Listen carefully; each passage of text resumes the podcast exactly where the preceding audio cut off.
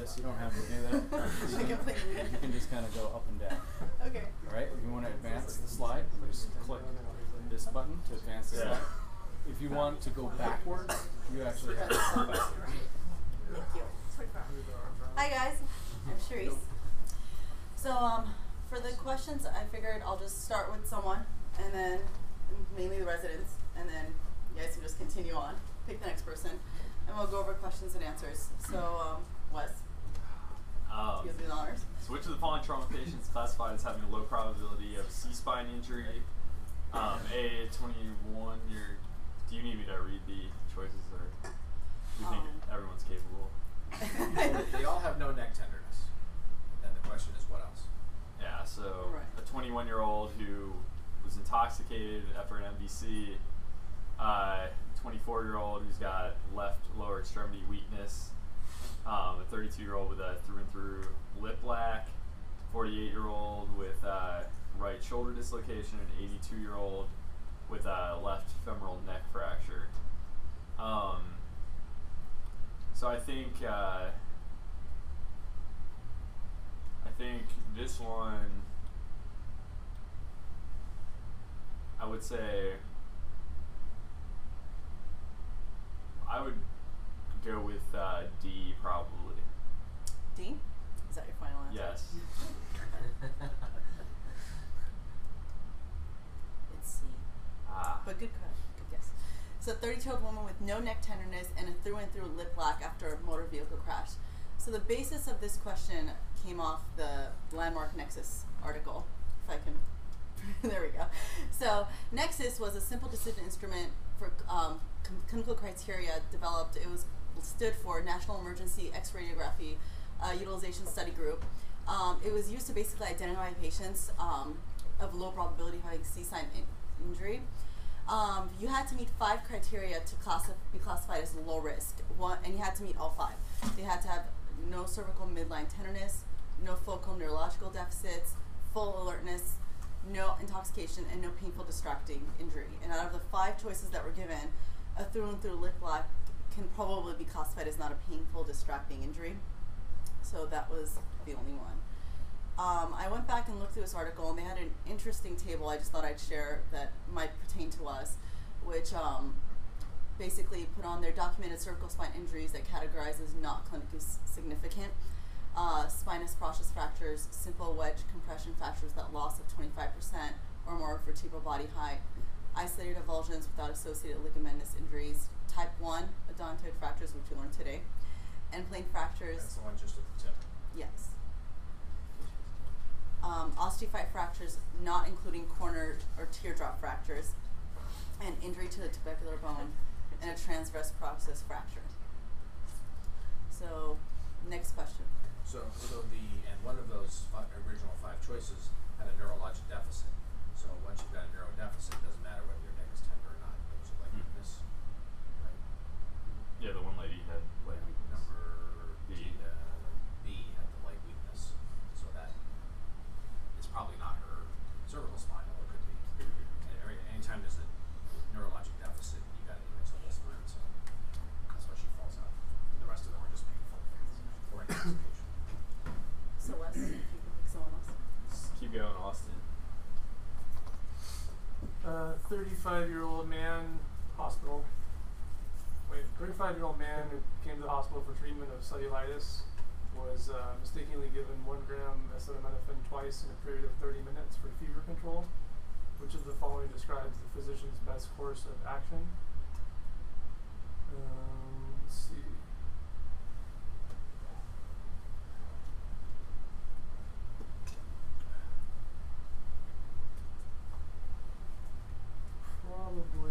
it's not high enough level necessarily to be toxic, but I guess probably.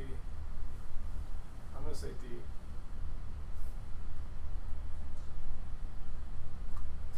Or not. so the answer is C. Inform the patient of the mistake and reassure him that no harm was done. Um, basically, this just goes back to kind of going over disclosure of medical errors, regardless of intended or non-intended.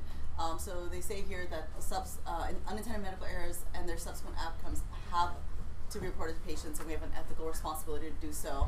Um, in addition, the nurse should also probably fill out an incident form.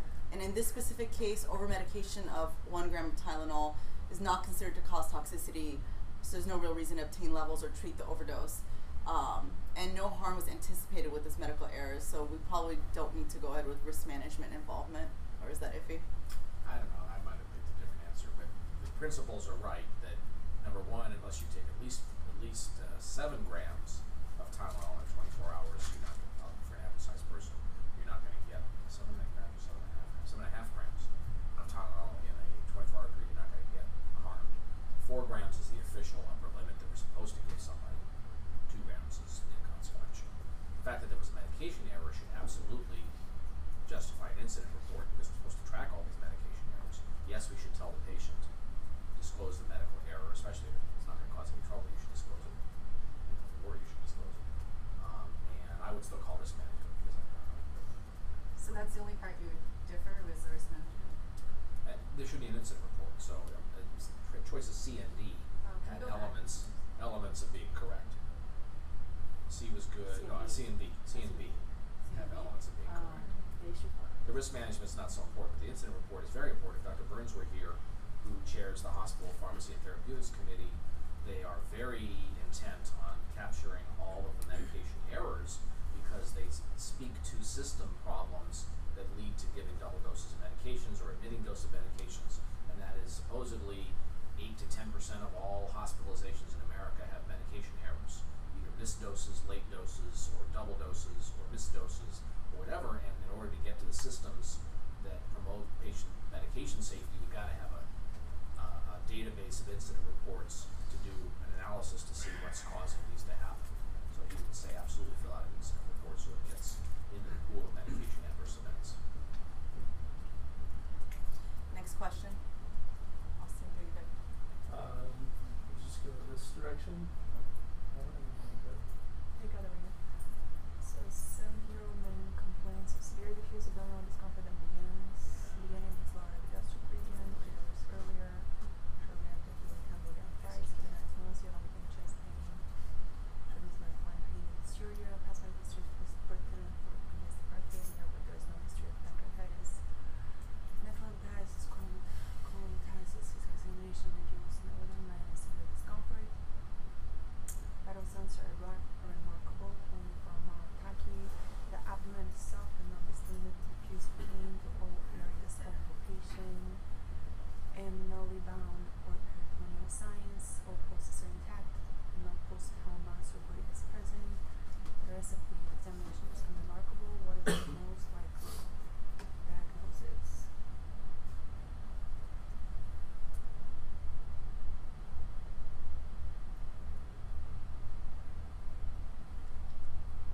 So, uh, this kid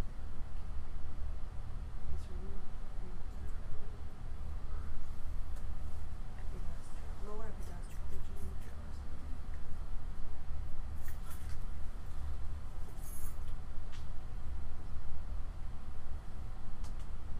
Um, I will guess pancreatitis. So they went with mesenteric ischemia. Um, so what they said was acute mesenteric ischemia should always be considered in an elderly patient who has abdominal pain that's severely disproportionate to the physical exam. Um, it's usually very poorly localized and diffuse because it's visceral in nature. It's often described as intestinal angina because it's postprandial, usually and is generally refractor- refractory to narcotic analg- analgesics. Uh, they often have a history of cardiovascular disease, including MI, AFib, or CHF, and it can be either acute or I mean, chronic. What, how do those play into mesenteric ischemia? Car- Uh, MI, atrial fibrillation, or CHF? What's the mechanism? Okay, so coronary disease also leading to what other kind of disease? Peripheral vascular. so it could be a vascular path, so we could have ischemic, ischemia or occlusion of the superior mesenteric artery or inferior mesenteric artery. What are the other two? What about the uh, atrial fibrillation, the CHF? How do those play into mesenteric ischemia?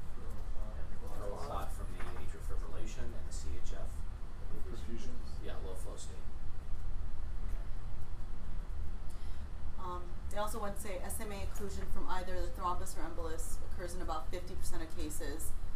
Um, non-occlusive mesenteric ischemia accounts for a significant number of the remaining cases. Though an MI is unlikely uh, with a patient with abdominal tenderness, absence of chest pain or associated symptoms, an EKG should definitely still be obtained, especially in his age group and comorbidities. Um, pancreatitis unlikely in a patient without history of alcohol abuse or predisposing medical conditions.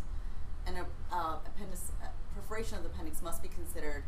Um, however, peritoneal, peritoneal signs may not always be present, but in this case, patient's complaints are severe diffuse pain, so that would be less typical of an uh, appendicitis or perforation of an appendix.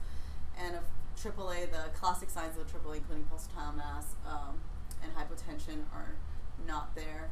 So this indicates usually another diagnosis in terms of being the top of the a blood pressure though, did they? They um, let's see. They said are remarkable only for mild tachycardia. So there's a lot of information in here, it's easy to get lost. But the bottom line is, for our test purposes, two things are going to be called pain out of proportion to exam. Mesenteric ischemia, and what's the other thing that's classically?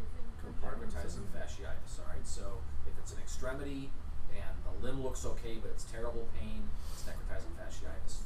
If it's belly pain and it's soft and non-tender, no peritoneal signs, but severe pain in the test question, it's mesenteric ischemia. What about compartment syndrome? Um, well, all right. Necrotizing fasciitis, compartment syndrome are sort of the same kind of idea where you've got deep muscle. So yes, deep muscle involvement that doesn't manifest on the surface. So Can I make one comment? You know, when you see this question, it's a bear. The easiest test taking skill is look at the answers. And then you go, all right, I'm going to, and your mind will automatically go, all right, abdominal pain disproportionate to exam findings. You know, so you see the possible choices. You know, it's a, it's like what is the likely diagnosis? The last question, the last sentence, and you see the answers. So from a purely test taking standpoint, it's easier to do that and then go back up to read the question. Otherwise, you just get lost. You're where is this question taking? me? It's ridiculous. big. So for the sake of time, I'm just going to call on the residents since we only have about another 20 minutes. And, um, so Sam, would you? Not here. I, I can be Sam since I'm Sam. No, there's no Sam here. Yeah. I'll be Sam though. Hopefully, since I was Sam earlier, so I'll go. All right, let's do that. Okay, which which of the following statements regarding ingested foreign body is correct? A. All children with suspected foreign body ingestion should undergo X-ray. That sounds good to me. Uh, Ipecac can be used. That's wrong. Uh, meat tenderizer can be used. No. Uh, most common site of esophageal foreign body entrapment in pediatric patients is the thoracic inlet. Questionable. Objects longer than five centimeters and wider than two centimeters should be removed before they pass through the stomach. Just say A. Personally. know is an answer as well. Like, I don't see why you would not undergo an X-ray on children with a suspected foreign body. Oh, I guess if you don't want them to, if you think that it's in their throat or something and they're gonna aspirate it into their and clog up their airway, then you may not want to do an X-ray, and then you actually um, just call ENT, and then you'd have them come scope the patient. You don't want to put an IV. You don't want the kid to get all crying and all scared. So But that's this why is, E is it, the right it says answer. ingestion though. Ingestion meaning it's already in the esophagus or below. Yeah, but I, I remember that the answer is E to this one because they want you to know the five by two uh, rule. Well, that is correct. it Yeah. is E. So, um, swallowing foreign bodies can be life-threatening. 80% are pediatric patients. Most pass, pass spontaneously, but 20, 10 to 20% require some type of intervention. In general, they say if, if it, lo- it lodges in the esophagus in pediatric pa- patients, it tends to be in the upper esophagus versus adults use tends to be in the lower esophagus. And in children, if you have a foreign body in the esophagus, it most commonly will lodge at the cricopharyngeal narrowing at level C6, not at the thoracic inlet. Um, let's see. If it passes the pylorus, it generally is, tends to do okay unless it is um, longer than five and wider than two, uh, because these can, in 10 15% of cases, cause intestinal perforations. and in 35% of pediatric patients uh, with lodged esophageal foreign bodies, they tend to be asymptomatic. Some, it's like um, some say some experts recommend X-rays to be performed on all patients, uh, all children suspected of swallowing a foreign body. Others say don't. So I don't know what the consensus is on that. I would get it on everybody. That's what I I would have picked A, I guess. Of what if you don't answer. the swallow? Because the five point by two, how do you, you they do don't tell you how big the kid is. Well, I mean, like, If it's a, you know, didn't say like behemoth logic, thirteen six year old, then maybe it's seven gonna pass. How are you gonna find out if it's five by two if you don't Yeah, that's what I just image them at all? That's true. Yeah. I mean, that's you go. Or Or where you you scope they're it and take it out. yeah, yeah. For test purpose wise, Are you trying to get you to go to scope first and skip the X-ray because it wastes time? Is that what you're saying?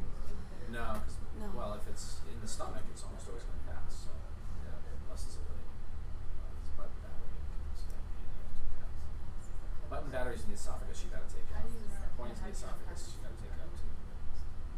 But even if it, so you get like a magnet, if you get two magnets or a battery in the stomach, you, You know, the magnets, if the magnets are, um, first of all, swallowing magnets is unusual, second of all. It's for if- testing, though, If you swallow, on well, if you swallow two magnets and they stick together, then there's no problem. If you swallow two magnets and they're separate somehow, then the possibility exists that they could come together in adjacent loops of small bowel with persistent pressure and perforate through this small kind of valve. came up on a test. What? Yeah, and the other one was so uh, battery, a button battery. Button battery you, in the esophagus, you always take that. Okay, what happens if you pass? What happens If if, it passes, if it, if it passes the stomach, it should just pass. You know, unless it causes abdominal pain. If it causes, if button battery causes abdominal pain, you're supposed to operate on it. Button battery goes to the stomach, it's gonna pass out the bottom. Okay. If it's stuck in the esophagus, you gotta take it out. But if it's stuck in the esophagus or if it's in the esophagus? Well, if, if you're the seeing it in the esophagus, then by definition it's stuck. Oh. Because if they got to you, you took a picture and there it is, you gotta take it out. Stuck meaning it found in the esophagus. The button battery shouldn't be in the stomach for longer than a few days though, because the crimping can be eroded and the glue and stuff, and it can leak out eventually. So they need to follow up and get repeat X-rays. Okay. And they don't have to stay in the emergency department or be admitted for that. Okay. I mean, a lot of these questions are bizarre.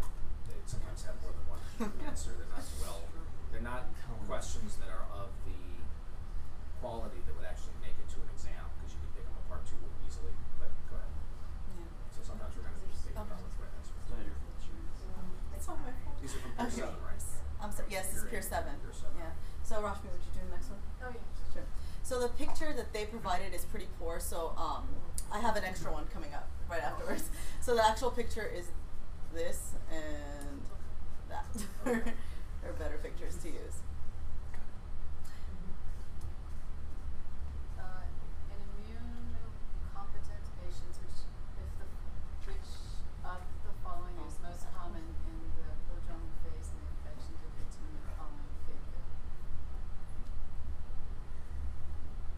What body part is that? well, imagine it's this. Is it the trunk? Yes, it's supposed to be, but it was just a really poor quality image. This is the best I could do. So I think the picture is shingles. So, um.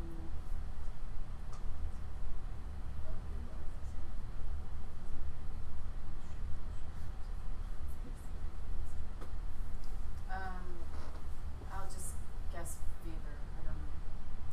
It's a s- tough question. They said photophobia.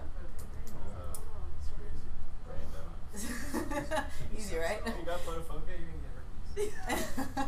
so what they say is that this is obviously herpes zoster infection. Um, is due to the reactivation of varicella. Um, typically appears as un- painful unil- unilateral cluster of clear vesicles in one or more dermatomes. Um, key risk factor for development is advanced age, greater than 75, and what they're basically asking for for the prodromal symptoms, what they say are headaches, photophobia, malaise, uh, abnormal skin sensations that arise one to five days, characteristically before the rash appears. I've never ever seen photophobia headache as prodromes of exhaustion.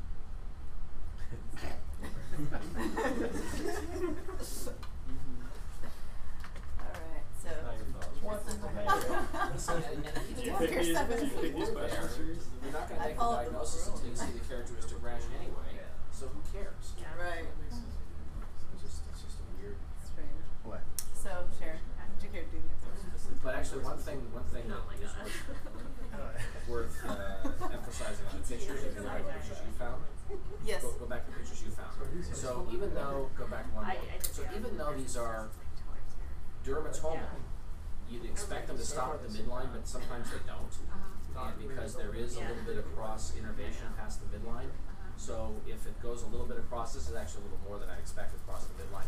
Obviously, he's got a, about a T six or seven or so, maybe more than one dermatome coming across, and it extends past the midline. So, in other words, don't exclude herpes zoster just because it passes the midline by a couple, three centimeters. It's still zoster, and the nerves go across, crisscross.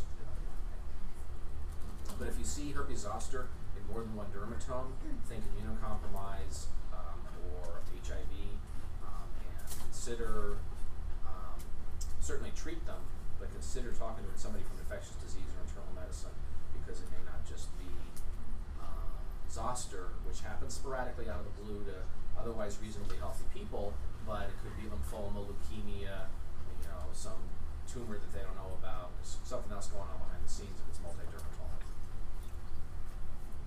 So sorry for the question. I know it's going to be an annoying one.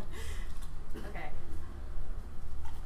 54 year old woman with Graves' disease, delirium, dyspnea, swelling, um, pulse rate's high, temp is high, setting 91%. She has atrial fibrillation without evidence of ischemia. Okay. So it probably should be propranolol first because it's in for the question for the answers. And then um, I think you're supposed to give iodine before PTU. I think. Or the other way around. Are you supposed to do PT before iodine? Okay, so maybe E. Oh wait, no, but she's also got uh, fever.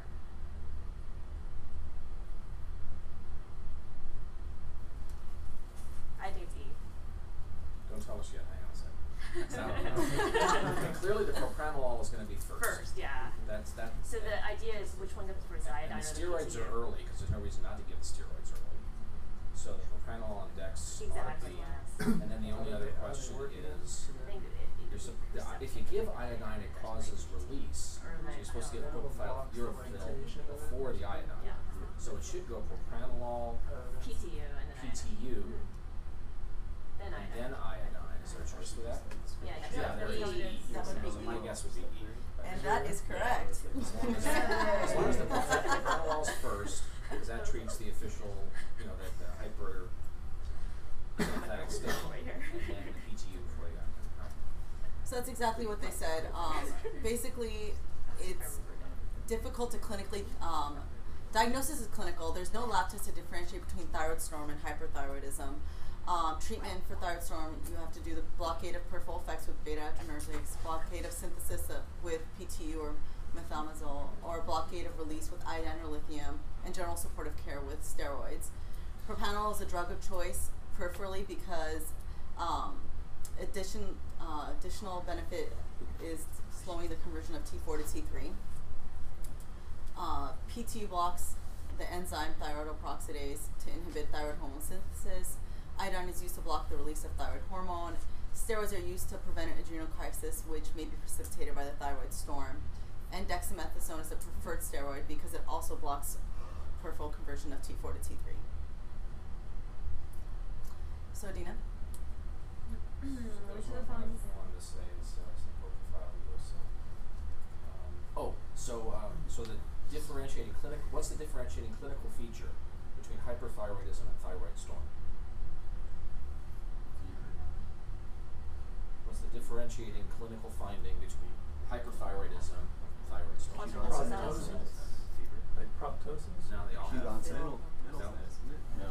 confusion.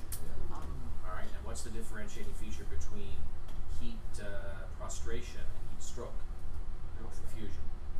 Status. So just the worst of them have the confusion associated with it. Okay. Which of the following statements regarding high altitude pulmonary edema is correct? Bradycardia is a common sign. ECG finding include left ventricular strain pattern. Amphetamine can be used for pre- prevention. Once present, it's highly refractive to treatment. One episode should preclude future ascents. Um, I think C is the right answer. Yep. So acute mountain sickness is a syndrome of non-specific symptoms, uh, which acutes, which occurs when you go up to high altitudes. The most severe one is HACE, the high altitude cerebral edema, and high altitude peripheral edema, which is HAPE. HAPE accounts for most deaths on high altitude illnesses. HAPE is thought to result from exaggerated hypoxic pulmonary vasoconstriction, leaking of capillary leakage. Early manifestations are decreased performance and cough, dry cough, which can lead to pinkish sputum, severe respiratory distress, and death. EKG findings of HAPE are mostly right-sided, so it's right axis deviation, right bundle branch block, right ventricular strain. Tachycardia is common rather than bradycardia, and it can be treated with oxygenation. So treatment of choice would be to come down, or if you can't do that, um, supplemental oxygen administration. And I guess if you have a portable hyperbaric chamber, that would be convenient. Well, they, do, Um, they do have inflatable, inflatable portable hyperbaric chambers that That's you prepared you basically inflate this tube, and then using a foot pump, you can actually pump more pressure into it and create a portable hyperbaric chamber. You can't move the patient in it, but you can treat it. So nifedipine may be considered for prevention to reduce pulmonary artery fresh pressure. If no other options are available, it may be considered for treatment as well. So Tyler, sorry for the picture. The actual better pictures would be this and that. Oh, that's a good one. Bird. It's very pretty. hurts. So that's the question. 23 year old man with sickle cell disease presents with blurred vision after mild trauma. Examination of the eye reveals the following image. Okay, intraocular pressure is 30. Which of the following drugs might worsen his condition? Uh, inhibitor, mannitol, optic ciprofloxacin, topical alpha adrenergic agonist, topical beta blocker. Um,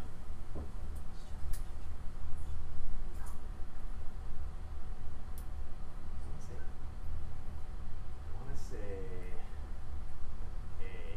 Uh, I'm just trying to think of why. A tough question. I think it's A. I can't. I think we remember reading that somewhere, but I don't remember. Oh wait, wait, wait. So it's gonna be ischemia from a sickle cell crisis. So you don't want to get.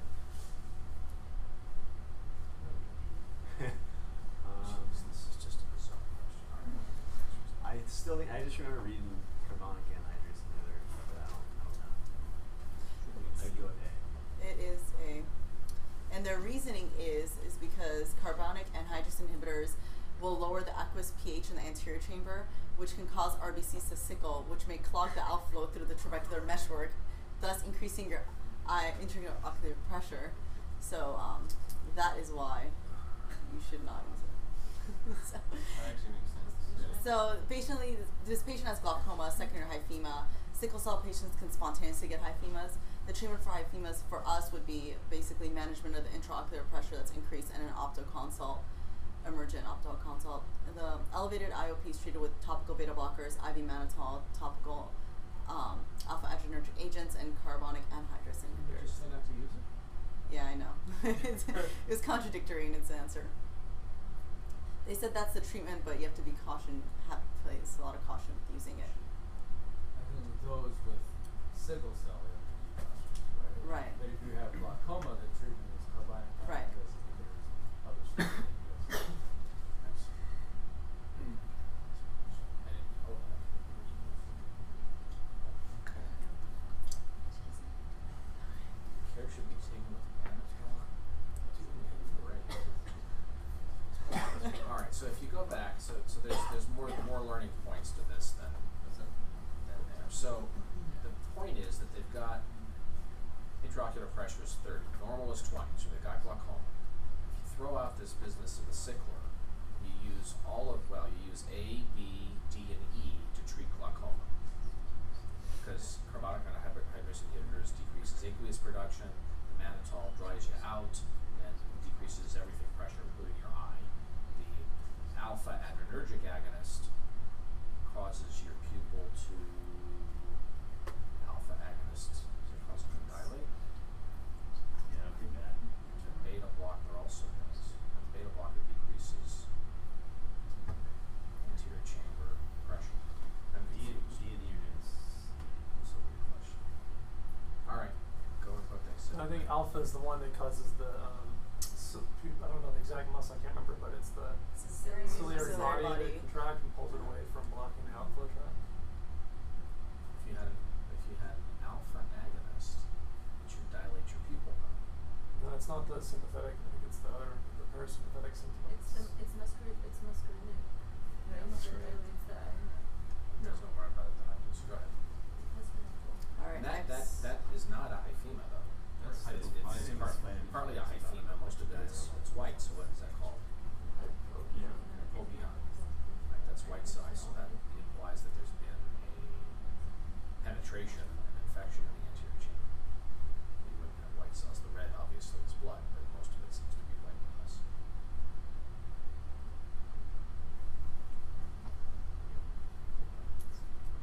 Uh, which of the following statements regarding sickle cell disease is correct? The bone S is unable to transport oxygen. Individuals with sickle cell trait typically have a normal lifespan. Oxygen administration is proven is a proven benefit in vaso-occlusive pain crises. Salmonella is the most common organism to cause osteomyelitis. Sickling of red blood cells is irreversible. So it's not E, it's not D. Staph is still the most common. Um, I think it's C. That's what I thought. It's B. Apparently. Well, sickle cell Oh, trait, Trait, not disease. not disease. yeah. So what they say is, yeah, if you have trait, you only have mutations of the one globin chain.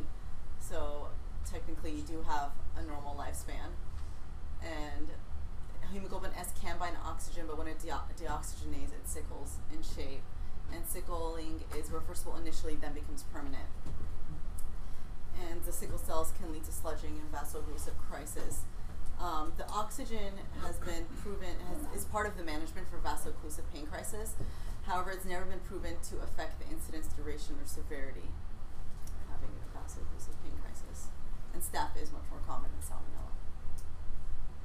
Speaking of salmonella, there's a salmonella outbreak. I don't know if you guys heard about this. And egg products from Iowa, so it's here in California. Just kind of be aware when you're in the ED and for your own personal usage at home. We have one more resident, Randy, so we'll just maybe do one more question. The booster? 63 year old woman with chronic rheumatoid arthritis is brought by ambulance in respiratory distress. Vital signs are uh, blood pressure at eight over 45, focus report 32, respiratory rate 38, uh, She's got SIRS. and oxygen saturation. Her meds include prednisone, methotrexate, salicylate, sal. And I said from broad spectrum antibiotics and stress steroids, which of the following is an important consideration when management managing this patient's airway breathing and circulation.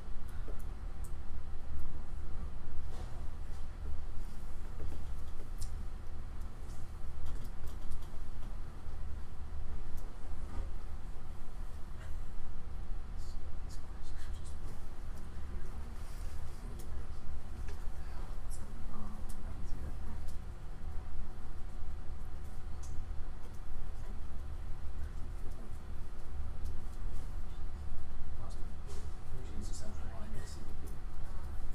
We actually do avoid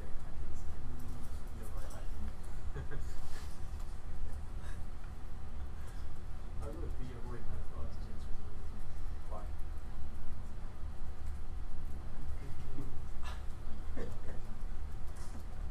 we talked about how it's only fifty percent of COPDers that have oxygen are driven by You think she has COPD? I mean, even if she does, I mean, remember what Dr. Lang was saying?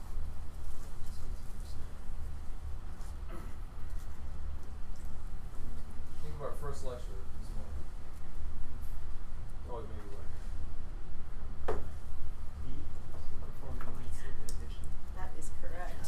So- Sorry. So their reasoning is that um, uh, this is RA, it's chronic, it's much more common in women. Uh, therapy includes prednisone, penicillamine, azathioprine, methotrexate, cyclosporine, sulfasalazine, and NSAIDs. Um, their reasoning is that if you have long-standing rheumatoid arthritis, you can develop degeneration of the transverse ligament of the dens, leading to instability of the atlantoaxial joint. So in this case, you should indicate you should have inline stabilization of the C-spine to prevent neurological injury. Well, this is what Dr. Uh, uh, Geester was saying at the cervical spine. Remember, we went like this, and he sees Right. people with tingling in their hands after they go through an operation to get their neck uh, extended. So whether you have rheumatoid arthritis or you just are old and have calcifications of your posterior longitudinal ligament, when you hyperextend your neck, that calcified ligament buckles into the back of the cord and causes the central cord syndrome that causes the finger, fingers to tingle. So whether or not you have RA, if you're old and hyperextend the neck, you put the spinal cord at some risk, not great risk. But the RA patients are even worse because they're even less mobile. So there's nothing else in that stem if you go back to this question. You could have answered the whole question by saying 63 year old woman with rheumatoid arthritis comes in septic and needs to be intubated. Which of the following are important? That's really the crux of this question. All the rest of the stuff is just she's sick and she needs to be intubated because she's septic. So there's a whole bunch of extraneous information in the question. So, Yep. For minute sake of time, We're gonna stop over. and watch Ross will take the next lecture. Thank you.